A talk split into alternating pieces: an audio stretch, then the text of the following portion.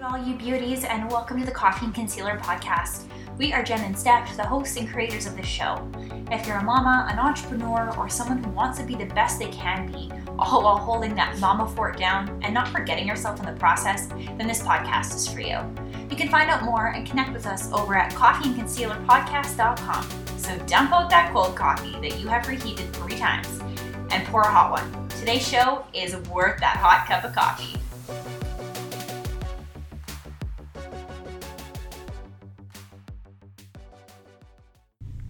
Hey guys, and welcome to episode seven of the Coffee and Concealer Podcast. Um, this week you get just me, and then uh, Steph is actually recording uh, her own little mini episode as well. So um, kind of two different topics and two different topics that either of us don't really have expertise to talk in for both, if that makes sense. Um, and so Steph's going to do her own. And so um, today we're talking about finding your niche in whatever business you are involved in, and so that could be honestly anything.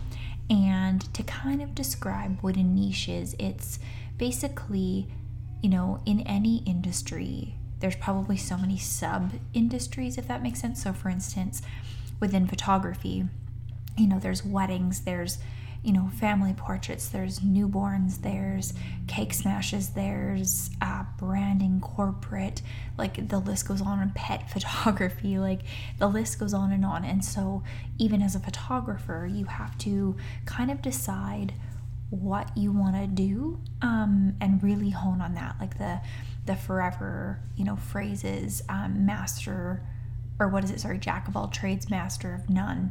And so you have to really truly dabble in everything, kind of get your feet wet in all aspects of your industry, and then really figure out what you're going to be a master at. So for me, um, I started eleven years ago, um, and when I started, I started mostly in wedding photography, and then kind of like a sidebar was family photography, but most of my capital came from wedding photography and just doing sessions for, you know, quite inexpensive to kind of get your feet wet and get experience and see if people like you. And so um, I did that for probably, probably six years. Where it was kind of like off and on, and I did, I always had a full-time job until about five years ago, and then, um, yeah, just kind of really, really pushed that part of the business, and I did a, did it a lot. Like I was, I think every year I averaged about probably between twenty and thirty weddings, and so that was a lot. And then um, getting pregnant myself in um, twenty fifteen, that was kind of the year that I made the decision that um, not only is it a lot of time away when you're photographing a wedding, like especially if you start doing, say, bridal prep, which usually starts, say, between nine and ten in the morning, and you're one of the last people there. It, I mean, you're not partying, but um, you're one of the last people there. You're waiting for that garter toss or the bouquet toss, and you know, sometimes those events get forgotten about at the wedding reception. So uh, it's a long day, and then you get home, and then you have to go through it, and you have to what what photographers call cull the images. And so you have to go through and choose which ones are the best ones and which ones you're going to edit. Um, and so that part takes a long time, and then the actual editing process begins. So it's just a long, long process. So if you have a wedding photographer in your life, give him a hug. Because sometimes it is a lot. Not to discount what other photographers do. Like I will also tell you that, you know, newborn photography is equally as hard in its own respect. So um, each each aspect of any business has its own challenges and rewards. Uh, and so for me, I kind of made the conscious decision that year that I was going to do whatever weddings I had pre-booked already. Uh, and then just kind of as they came to me, I would do them. I wasn't going to actively seek them out and just see what happens. And then for me, it was honestly a very natural transition. A lot of my wedding people that I had seen in the last five years started having children. And because they knew me and trusted me, they started asking me to do those kinds of photos. And, uh, it honestly was a super natural transition in business. And so um, basically what I wanted to talk to you guys about was finding your niche. And so if you would have asked me six years ago, seven years ago, eight years ago, uh, what aspect of photography I would have ended up in, I would definitely not have told you newborn photography. But here I am, and it is probably eighty percent of my business, uh, especially in the cold months. I don't go outside very often um, for photos because people just aren't quite brave enough in our Calgary weather. Um, like today, it is snowing like insanity. I think we're supposed to get like twenty centimeters today. So, and it's that thick, heavy snow. Like I had to use an actual floor broom to brush off my truck. So basically what I wanted to talk to you about was no matter what industry you're in, you can't do it all. You have to figure out what your niche market is going to be and how you're going to figure out what it's going to be. So this is kind of a multi-part series here, but, or not multi-part part series, multi-aspect conversation is what I'm trying to say. So basically, identify your interests and passions. And this might be something you've already done, but write down a list and, you know, put down the things that you love. Like if you are a photographer, what parts of it do you love and what parts of it do you hate? And so for me, you know, like I dabbled in a little bit of like fashion photography and it just wasn't my jam, and that's totally okay. There are people that do it and they rock it, and that's just not my forte. And vice versa, those people probably look at a newborn and they're like, yeah, no, I'm good. So that's number one, identify your interests and passions. And if something isn't on that list, don't do it, because you're going to kind of become, I don't know, mundane, and you're not going to have the passion for it, and it's going to just, it's going to reflect in your work. Um, so number two, identify problems that you can solve. And so, you know, maybe within your industry, you know, for instance, my photography is very dark and moody, and that's just my style, but maybe you notice that everyone's dark and moody, and you want to be a photographer, and you want to do that light, bright, and airy photography, and you don't see anybody out there like that. And so it is, you know, time for you to kind of step it up and, and fill the void. Uh, number three is research your competition.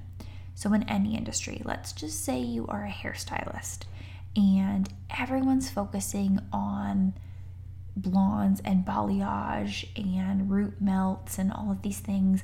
And you're like, no one's focusing on the redheads. Let's just say that that's your jam.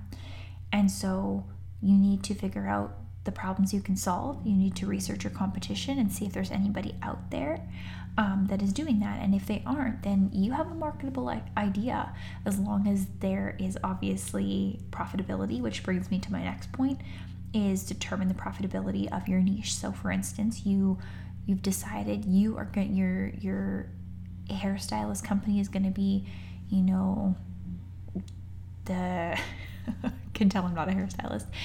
But um, yeah, I can't think of a name off the top of my head. I'm terrible at that. But yeah, redheads are your jam. So you're going to focus all your marketing, all of your aspects. You're not going to turn away a blonde or a brunette. No different than I'm not going to turn away a wedding if I, you know, if they come to me.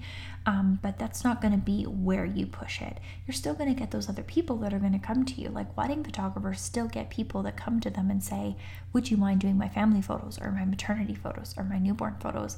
And some photographers are comfortable, and some photographers are like, sorry, that's not my jam. Here, go to Cotton and Lace or, you know, another newborn photographer in the city. Uh, and so then the next one is, once you determine the profitability of your niche, is test your idea. So maybe for a couple weeks, only post the redheads. And maybe, you know, change up your hashtags on Instagram, or maybe, you know, create kind of co-brand with a photographer and do a photo shoot of only redheads. Like you need to, you need to transition. So for me, um, when I rebranded in twenty fifteen, my previous name was Urban Couture Photography. Don't ask me why. I was young. Um, but I decided I wanted Cotton Lace. And so I knew, and it's all the rage now, is like two named brands, um, you know, like Frank and Oak, or like, yeah, there's, there's so many out there, um, especially like local home-based businesses, not necessarily like big, big, big companies like Nordstrom or anything, but the smaller companies, um, you know, Willow and Wool, Willow and Bark, um, yeah, like just so many. So basically I picked two words, like it actually had meaning to me. So cotton and lace, um, because I knew I was going to do majority newborns, uh, cotton was kind of a texture slash fabric, if you will, that I kind of associated with being more gender neutral and more more towards the little boys that I would have in my studio. And then lace, obviously self-explanatory, is more of like a girly fabric, and so for me it it blended well, um, and it was also part of kind of how I wanted my brand to look, was very organic. And so I remember listening to a podcast, gosh, years ago, and uh, I honestly don't remember who said it, but it was basically talking about finding your style in whatever you do. And so to give you an example with me, um, when I was kind of choosing what style my photography was going to be, I could have been bright, I could have been, you know, multicolored, I could have been muted, I could have been whatever it is, and I chose more organic pastel colors. And so if you are kind of looking on how to choose your style, it sounds silly, but go on Pinterest. And you're going to, as you start saving things, it could be anything. It could be home decor, it could be colors, it could be paint, it could be clothing. You're going to start to, as you like pin things to boards, you're going to start to kind of find um, a sense of style, just because that's what you're drawn to. And so usually whatever you're drawn to is kind of how you should push your business out. Um, you know, for instance, I'm gonna plug somebody that's local here, uh, and I did her um, third daughter's newborn photography, and I've I've worked with her a couple times in the past. And so she owns a company. Her name is Sanya, and she owns a company called Vosity. And Vosity is an organic beauty company, and basically anything that is like vegan, organic for your skin, for your hair. They have a baby line, all of that stuff. Um, she has a wonderful website. And she, if I could describe Sanya in one word, it would be fierce.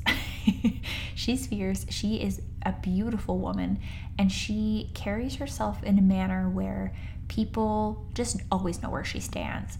And so she recently, just as a sidebar, she recently launched her own um, serum for face, or faces, I can't talk, and basically looking at her brand, and she obviously had to make a decision. So it's uh it's not a Vosity product per se, because Vosity is her website that, you know, she brings in a bunch of different branded products that fit with under the Vosity theme and umbrella.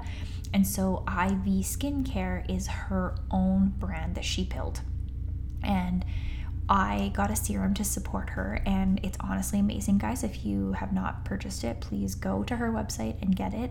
It smells like strawberries. It literally goes on like, oh, butter. It's it's beautiful. And she just came out with a gorgeous roller too. But the reason I'm telling you all of this is that she chose her packaging for her serum so specifically because it fits who she is. She's a fierce woman. She doesn't take nothing from nobody. If you know her, you will wholeheartedly agree with this. And her packaging for her I V Skin Serum is literally exactly what I would have expected from someone like Sanya. It is this matte black bottle, and the uh, eyedropper, the top of it is obviously like a rubbery black, and then it's got this fierce gold band around it. And the actual branding, like label on it, is black and gold. It's beautiful. And so the reason I'm telling you this is that she did her research, not only for the product that was inside the bottle, but the packaging as well. And marketing means a, it, it's everything. I have a marketing background, and so I am telling you that you need to really truly think about what you want your brand to represent. And so for me, if you were to go on my Pinterest, I truly feel like my brand, and say even the things that I wrap my newborns in, it It is almost the exact same kind of feel that you would see in my home. You know, I got lots of bright whites, and I have lots of pastel colors and lots of wood textures.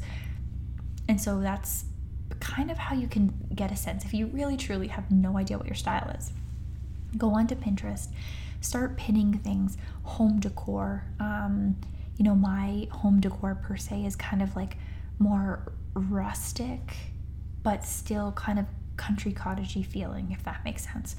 And so I truly believe that my brand of my company is very much the same. Um, obviously outdoor sessions are a little bit different, but for me, dark and moody is still my my feeling. And so that is the best way that you can go on and kind of decide, you know, what what your sense of style is going to be. Now let's just sidebar, and let's just say you are working in M L M and you don't know what your niche is. Well, there are a lot of people selling the same products that you are, whether it's Young Living, doTERRA, Monet, all of these brands. Um, if you are going to sell any of that, like I've said before in previous episodes, you need to be genuine in whatever you do. Um, make sure that you have the knowledge of the product so that you can stand behind it. If somebody asks you what this oil does and you have no idea, then you might not be in the right niche market. Uh, and so basically, if you are selling something, you know, that is kind of a national company and tons of people are selling it and you're just kind of another number, if you will, uh, and that's not meant disrespectfully, but basically the way you can find your niche in that bigger market is look at what other people are doing. Um, another plug here for a good friend of mine who who does sell Young Living oils. Um, her Instagram is Roots and Ivy, and she honestly, I feel like if you were to ask any one of her followers why they follow her, um, first of all, she is so knowledgeable in anything oils. I'll be very candid.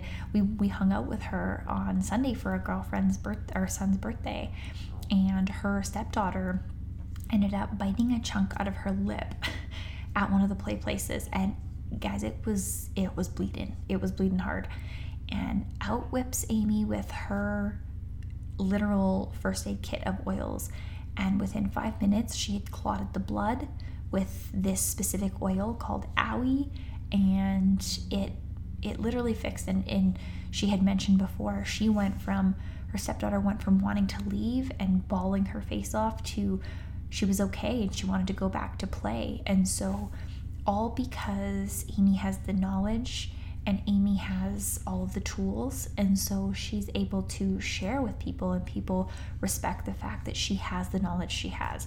She's also a mom of, you know, three of her own kiddos and a beautiful stepdaughter, and so she has the mom knowledge, so anyone who's a mom is going to trust her because she's probably used these things on her children.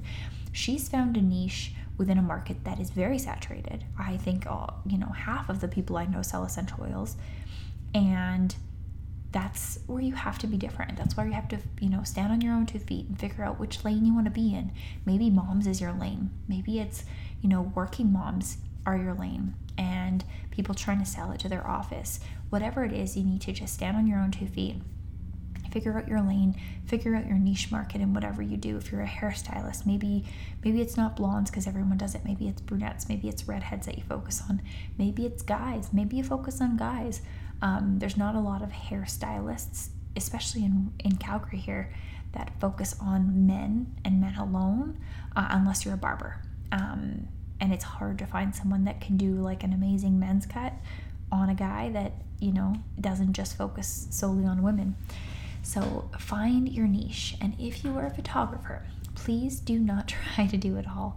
Uh, it is, it is a big industry in any city, I think. And so if you want to do weddings, girl, you do that wedding, or guys, whoever, who's ever doing them. Um, there's actually a guy here in the city that does, his name is Todd, and his, uh, his business name is T K Shots. And so he solely does weddings and newborns. That's it. People know, well, and cake smashes, but people know him for those two. And so they'll go to him for both of those. He doesn't really do family sessions. He doesn't really do maternity sessions, but the, he does newborns and weddings. And so you just have to stand your ground in whatever you do. So just before I sign off here, make sure that you figure out your style. So I'll go over these points one more time, but basically, um, identify your interests and passions, make a list. And if you can even have a third list that's like things I do not want to do, make sure you write it down so that you can visually see it. Second, identify the problems you can solve. So let's say, again, for instance, you're a hairstylist and no one's really focusing on redheads. There, that's the problem you can solve. You can help do that for people. Uh, research your competition. you know, do your research, figure out if there are other, you know, hairstylists that are focusing solely on redheads. Um, determine the profitability of your niche. Again, if you're a hairstylist, um, I think that, you know, no matter what, there's going to be profitability. Um, the redheads still are going to get their hair done. No different than the blondes and brunettes. And then test your idea. And so that is literally the best way that you can figure it out. And ask questions. Um, if you do have like a business Facebook page or Instagram, do those polls, ask people what they want to see, uh, and just test it out, because that is honestly the best way that you can figure it out. So I hope this helped, and I will talk to you guys next time. Hey mamas, before you go, if you love this show and found it benefited you in an amazing way, take a screenshot of this podcast and post it in your Instagram stories. Tag us in it and we will share it. And also, if you haven't gone to iTunes yet, taken thirty seconds to leave us a review and told us how much you love us, go do that. It pushes us and lights us up like you can't even imagine. You guys are why we decided to do this show. So thanks for listening, and we can't wait to chat with you next time.